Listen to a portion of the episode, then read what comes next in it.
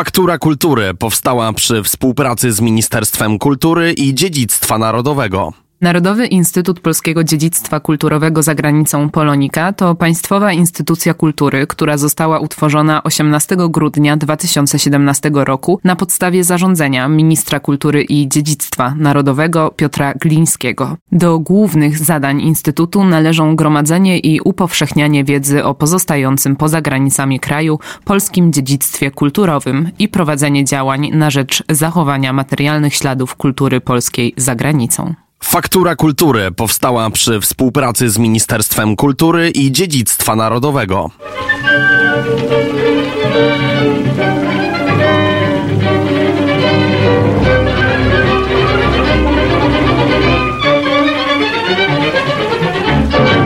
Dzisiaj rozmawiamy o Władysławie Teodorze Będzie, a naszym gościem jest e, pani doktor Anna Rudek-Śmiechowska, historyk sztuki, kierownik działu badań w Instytucie Polonika. Dzień dobry. Dzień dobry, witam serdecznie. No i oczywiście autorka e, tej książki, która jest wydana, będzie wydana, jest w przygotowaniu. E, wszystko się zgadza, bo książka była wydana w języku polskim kilka lat temu, natomiast teraz e, kończymy pracę nad wydaniem angielskim. Jest przetłumaczona, e, kończą się prace graficzne i mam nadzieję niebawem wyjdzie drukiem. Zanim jeszcze w ogóle o, o, temacie tej książki, to jak to się stało i jaki jest ten proces, że pani tą książkę do Instytutu zgłosiła? Przygoda moja z Władysławem Teodorem Będą zaczęła się zupełnie przypadkiem. E, w, będąc w Nowym Jorku, któregoś razu e, poszłam na wystawę do Fundacji Kościuszkowskiej, do siedziby nowojorskiej. E, I tam akurat była niewielka wystawa kilku masek z kolekcji i fundacji i rodziny artysty i kilka ilustracji. I pomyślałam sobie, że to dosyć ciekawy temat, bo, bo jego sztuka jest naprawdę interesująca. I chciałam napisać o tym artykuł, a szukając informacji do artykułu okazało się, że nie powstała żadna monografia artysty, mimo tego, że w Stanach Zjednoczonych jest to znane nazwisko e, i e, tak naprawdę rozpoznawalne. E, w związku z czym postanowiłam na, o nim napisać tak naprawdę doktorat. I na tej podstawie powstała pierwsza wersja książki, polska wersja, a teraz dzięki właśnie temu, że zgłosiłam się do Instytutu Polonika, Polonika uznała, że warto wydać książkę po angielsku e, i wprowadzić ją też na rynek amerykański. To pani się już zgłosiła z gotową książką, czy zgłosiła pani jakiś jej e, szkic, zarys i dopiero w instytucie jakby prace nad nią przebiegały? Z gotową książką, ponieważ e, Stowarzyszenie Weteranów Armii Polskiej, mające siedzibę właśnie w Nowym Jorku, e, które niejako powstało też jakby udział w powstaniu samego stowarzyszenia miał Władysław Teodor Benda, ponieważ jego ilustracje i jego projekty plakatów, które rekrutowały rekrutowały żołnierzy do, do armii polskiej we Francji. Jakby na, ci weterani stwierdzili, że ich zbiory też właśnie związane z dziełami e, Władysława Teodora Bendy e, są na tyle interesujące, że chcą, e, aby książka o nim powstała i też sfinansowali tłumaczenie tego tekstu polskiego. W związku z czym szukałam wydawcy książki i zjawiła się właśnie tutaj Polonika na moim radarze i jakby odzew ze strony Poloniki był bardzo pozytywny pozytywny i teraz kończymy. E, mam nadzieję, druk niebawem będzie. Czyli to będzie jedyna e, książka o e, Władysławie będzie w Polsce wydana. Monografia, dokładnie tak. Dla mnie Władysław Benda do czasu przygotowania się do tej rozmowy był postacią obcą. Chociaż jak już wpisałam w internet i zobaczyłam jakieś ilustracje, to wydaje mi się, że jednak chyba je już gdzieś widziałam. Więc może zaczniemy od początku. Kim był, gdzie się urodził, kiedy i, i kim przede wszystkim był Władysław Teodor Benda.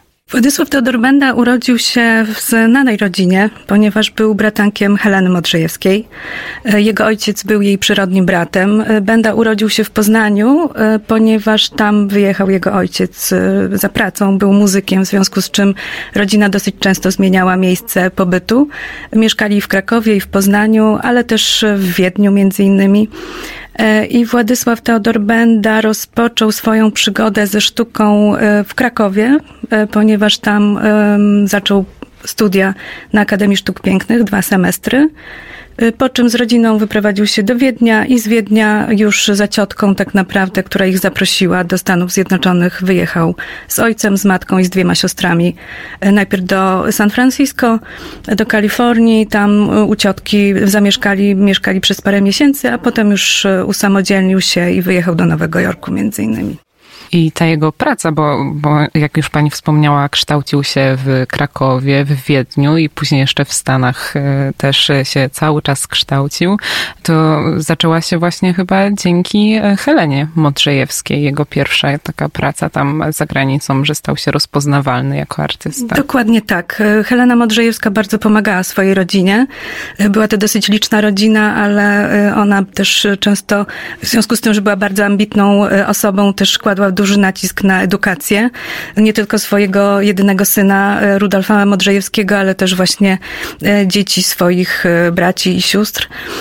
I między innymi przysyłała pieniądze właśnie na edukację Władysława Teodora Bendy, ale też jego dwóch sióstr. I Benda kształcił się najpierw, rozpoczął, tak jak wspomniałam, studia w Krakowie, ale potem szybko w prywatnej szkole właśnie w Wiedniu, gdzie nauczył się między innymi rysowania węglem, co było techniką w Stanach Zjednoczonych bardzo, no, no niezbyt popularną popularną i, i rodziło to bardzo duży zachwyt, jak chodzi o jego pracę.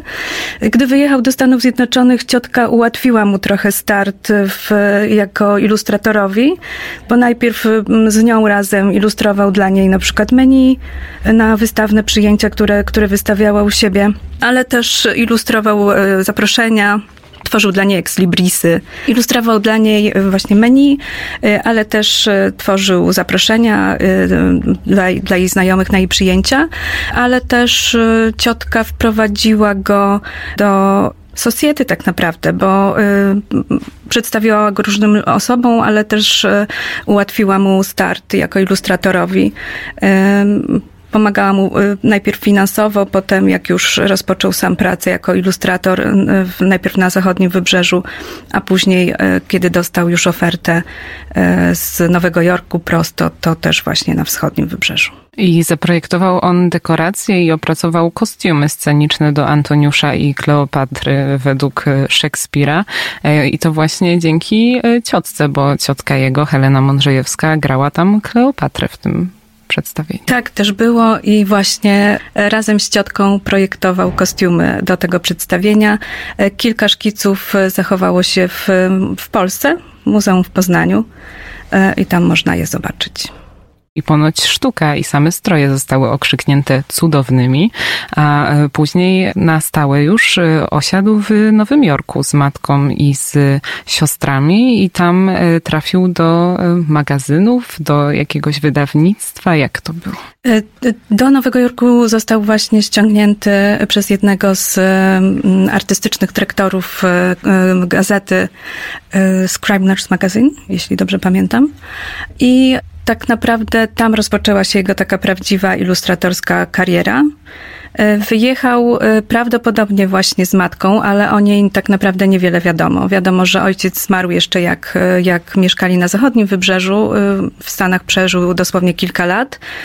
Natomiast jakby przyjazd Bendy do Nowego Jorku był spowodowany już ofertą pracy, którą otrzymał. I tam się zatrzymał i tam też sprowadził swoje siostry później i ożenił się z Amerykanką. Tak, pochodzenia irlandzkiego. E, Romola Campbell e, była jego modelką. E, pracowała razem z nim i tak, ożenił się z nią, miał z nią dwójkę dzieci, dwie córki. I tak się zaczęło jego chyba początki ilustracji w magazynach, a ilustracje tworzył na przykład do magazynów takich jak Cosmopolitan, Life, Liberty, Scribner's Magazine, Red Book, Saturday Evening Post. Dokładnie tak. E, udało mi się zlokalizować jego ilustracje do ponad 50 tytułów prasowych w Stanach Zjednoczonych. Natomiast był to, e, o czym warto myślę wspomnieć, e, był to okres tak zwanej złotej ery ilustracji amerykańskiej, kiedy pojawiało się naprawdę bardzo dużo tytułów, nie tylko anglojęzycznych, ale też w różnych innych językach. Stany Zjednoczone były potęgą prasową, zaś ilustratorzy myślę, że nie będzie błędem, jeśli porównamy ich popularność do dzisiejszej popularności na przykład e, piłkarzy. I był taki trend w, w Stanach e, takiego ideału kobiety, które się nazywały Gibson's Girls, dlatego że stworzył je Charles Dan Gibson, ale e, ponoć zostały one wyparte przez e, kobiety rysowane przez właśnie Władysława Bendę. Były e, ilustracje amerykańskie tamtego okresu. E, myślę, że trzeba powiedzieć, że miały specyficzny styl. E, tak jak pani wspomniała, były to piękne kobiety, które pojawiały się na okładkach magazynów, kolorowych magazynów, ale też ich wnętrzach. Ilustracja wtedy tak naprawdę była głównym medium do przekazywania wizerunków i obrazów. Mm, służyła tak jak dzisiejsza fotografia. Bardzo dbano o to, żeby określono styl na przykład okładek y, określał dany tytuł y, wydawniczy. W związku z czym, kiedy się porówna na przykład y, kolejne miesiące w danym roku dan danego tytułu prasowego, są to często na przykład ilustracje jednego artysty, tak jak w przypadku Bendy. Benda był uważany za bardzo dobrego ilustratora, też szybko i sprawnie wykonującego swoją pracę, co też było ważne. I był zatrudniany przez bardzo wiele tytułów prasowych. I tak jak pani wspomniała, te dziewczyny Gibsona może nie zostały wyparte przez Bendę, bo nie był on aż tak popularny jak tenże ilustrator, natomiast na pewno y, święciły triumfy i miały troszkę inny styl. Y, Benda w kilku artykułach y, amerykańskich autorów znalazłam takie określenie, że jednak był uważany, zresztą to widać w jego ilustracjach, które myślą, są tajemnicze, mają swoje tak naprawdę życie, jak patrzę patrzy się na, na nie na ilustracji. Nie są y, pustymi tylko ozdobnikami. I ilustrował też y, książki i okładki tworzył i to do nie byle jakich książek, bo na przykład y, książki tworzył okładkę na przykład do książki Artura Conana Doyla tak jest, to dokładnie tak. Ilustratorzy, jak już znaleźli się w tym e, najwyższym punkcie i byli zatrudniani do, do e, ilustrowania magazynów czy prasy, e, byli też często e, właśnie e, proszeni o to, aby ilustrować e, książki. Często też autorzy danych pozycji książkowych prosili o danego ilustratora. I Benda ma w swoim dorobku kilka, kilka takich produkcji też dla Jacka Londona, ona ilustrował. I zanim przejdziemy do masek, które są chyba takie najbardziej charakterystyczne i z którymi najbardziej Władysław Benda się nam kojarzy, to tworzył też plakaty. I to nie jest zwykłe, ale też e, plakaty e, propagandowe służące do rekrutacji w czasie i I II wojny światowej. Dokładnie tak było. E, tutaj były to głównie zlecenia właśnie z polskich organizacji. E, między innymi współpracował z Marceliną Sembrich, e, kochańską, która była śpiewaczką operową, ale też działaczką niepodległościową, czy z Ignacym Janem Paderewskim. Tworzył, tak jak wspominałam, bo w sumie od tego zaczęła się też moja przygoda z wydaniem książki, tworzył właśnie propagandowe plakaty służące do rekrutacji żołnierzy do polskiej armii we Francji.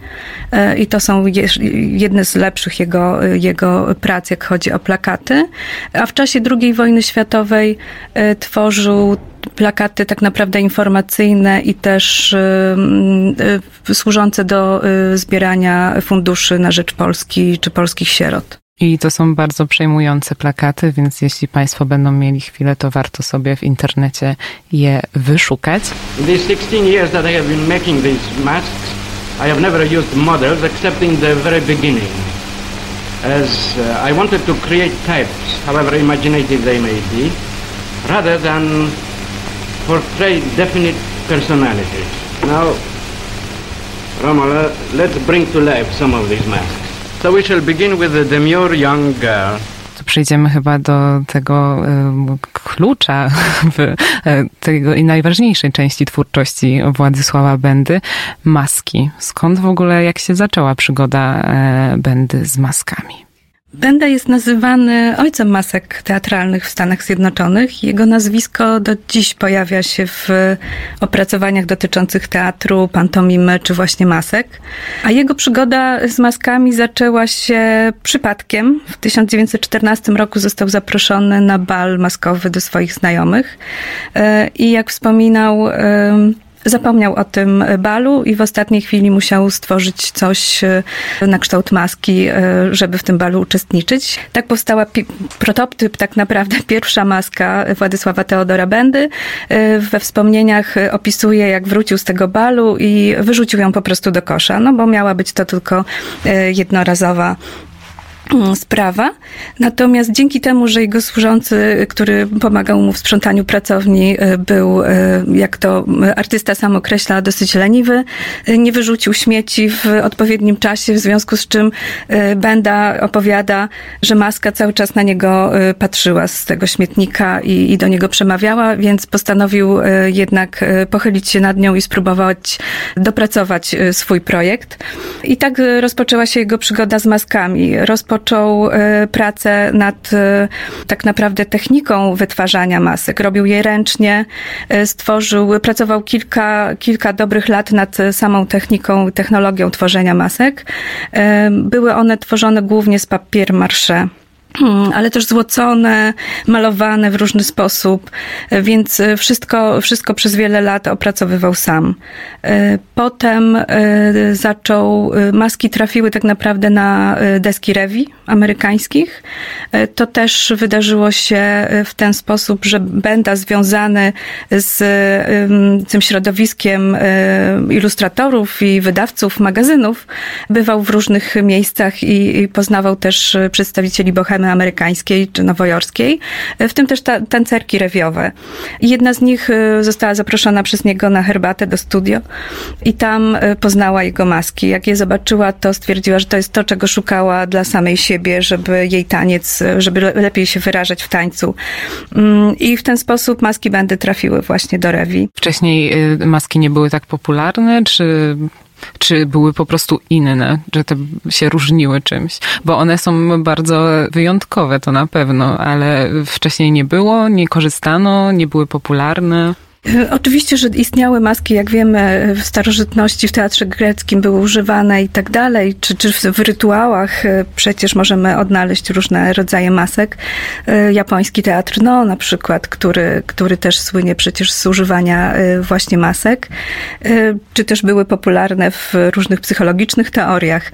Natomiast Benda jakby stworzył takie bardzo teatralne maski, fantastyczne maski, ale też maski, które właśnie pozwalały zmieniać osobowość e, na przykład właśnie tancerką, czyli e, do, do tańca, gdzie nie używa się słów, gdzie trzeba wyrażać wszystko ruchem e, i, i, czy, czy scenografią i kostiumami, to, to są takie atrybuty, które pomagają w wyrażaniu danej postaci.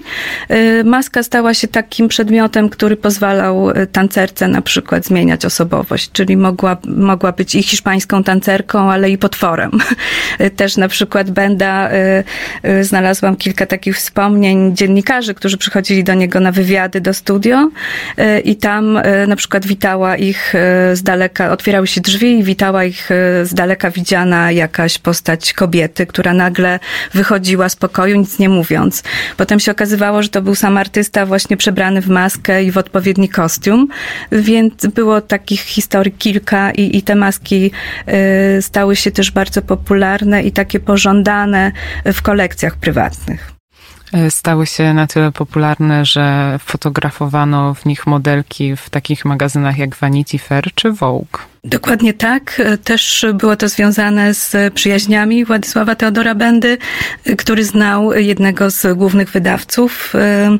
Jest taka historia opisana przez artystę i przez właśnie Franka Kromschwilda, który opisuje swoją przygodę z maskami Bendy, mówiąc nawet, że one go oczarowały i sam ulegając temu czarowi był ich wielkim orędownikiem i starał się je popularyzować wszędzie, gdzie mógł, między innymi właśnie w sesjach fotograficznych. I żeby sobie lepiej uświadomić, jak te maski faktycznie zmieniały odbiór osoby, która je zakładała, to zachęcam Państwa, żeby sobie znaleźć. W internecie jest takie archiwalne nagranie, gdzie właśnie Władysław Benda ze swoją żoną pokazują, jak te maski e, zmieniają e, postrzeganie, wygląd osoby i można powiedzieć, że ta osoba wręcz się e, zmienia w tą, która jest maską. To chyba już takie prawie na koniec pytanie. Czy Teodor Benda, Władysław Teodor Benda, to jest osoba e, dobrze znana w Polsce, czy nie do końca? A jak się różni ten, ta znajomość Bendy w Stanach, a w Polsce? Benda na pewno jest bardziej rozpoznawalny w Stanach Zjednoczonych, bo tam spędził praktycznie całe swoje życie i e, tam też jego kariera e, się rozwijała i e, jest nawet, jak chodzi o ilustratora, jest jednym z bardziej rozpoznawalnych na tamtejszym rynku. Natomiast w Polsce niespecjalnie. Myślę, że bardziej oczywiście Helena Modrzejewska czy, czy jej syn Rudolf Modrzejewski, twórca Mostów. Natomiast Władysław Teodor Teodor Benda y, jest mniej rozpoznawalną postacią tutaj w kraju. E, to dlaczego e, tak na koniec w ogóle postanowiła Pani się postacią Teodora, Władysława Teodora Bendy e, zainteresować i tyle swojego czasu poświęcić jemu? Ja z wykształcenia jestem historykiem sztuki i zajmowałam się, znaczy nadal się zajmuję badaniami na temat polskich artystów działających właśnie w Stanach Zjednoczonych na emigracji tak naprawdę obecnie zajmuję się latami 80. XX wieku i solidarnościową emigracją e, już od dłuższego czasu, e, ale właśnie ta przygoda, czyli moja wizyta w e, Fundacji Kościuszkowskiej i rozpoznanie artysty, zobaczenie jego prac, ponieważ jego maski naprawdę robią niesamowite wrażenie, jak widzi się je na żywo. Tak naprawdę pchnęła mnie do tego, żeby poznać jego postać, jego twórczość, ale też czasy, w których tworzył. Myślę, że jest to wartościowa postać i, i, należy o niej opowiadać i o tym, co Polacy robili nie tylko w kraju, ale też poza jego granicami. A gdzie w Polsce można zobaczyć ilustracje bądź maski stworzone przez Władysława Bendę?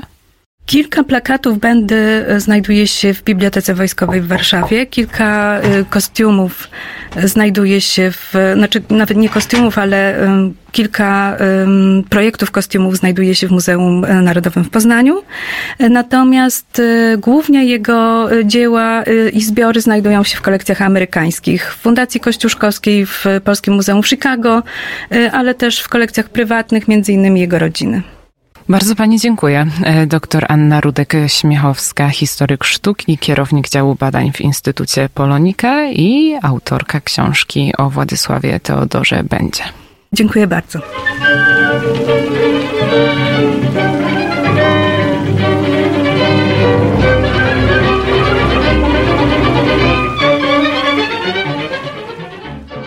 Faktura Kultury powstała przy współpracy z Ministerstwem Kultury i Dziedzictwa Narodowego.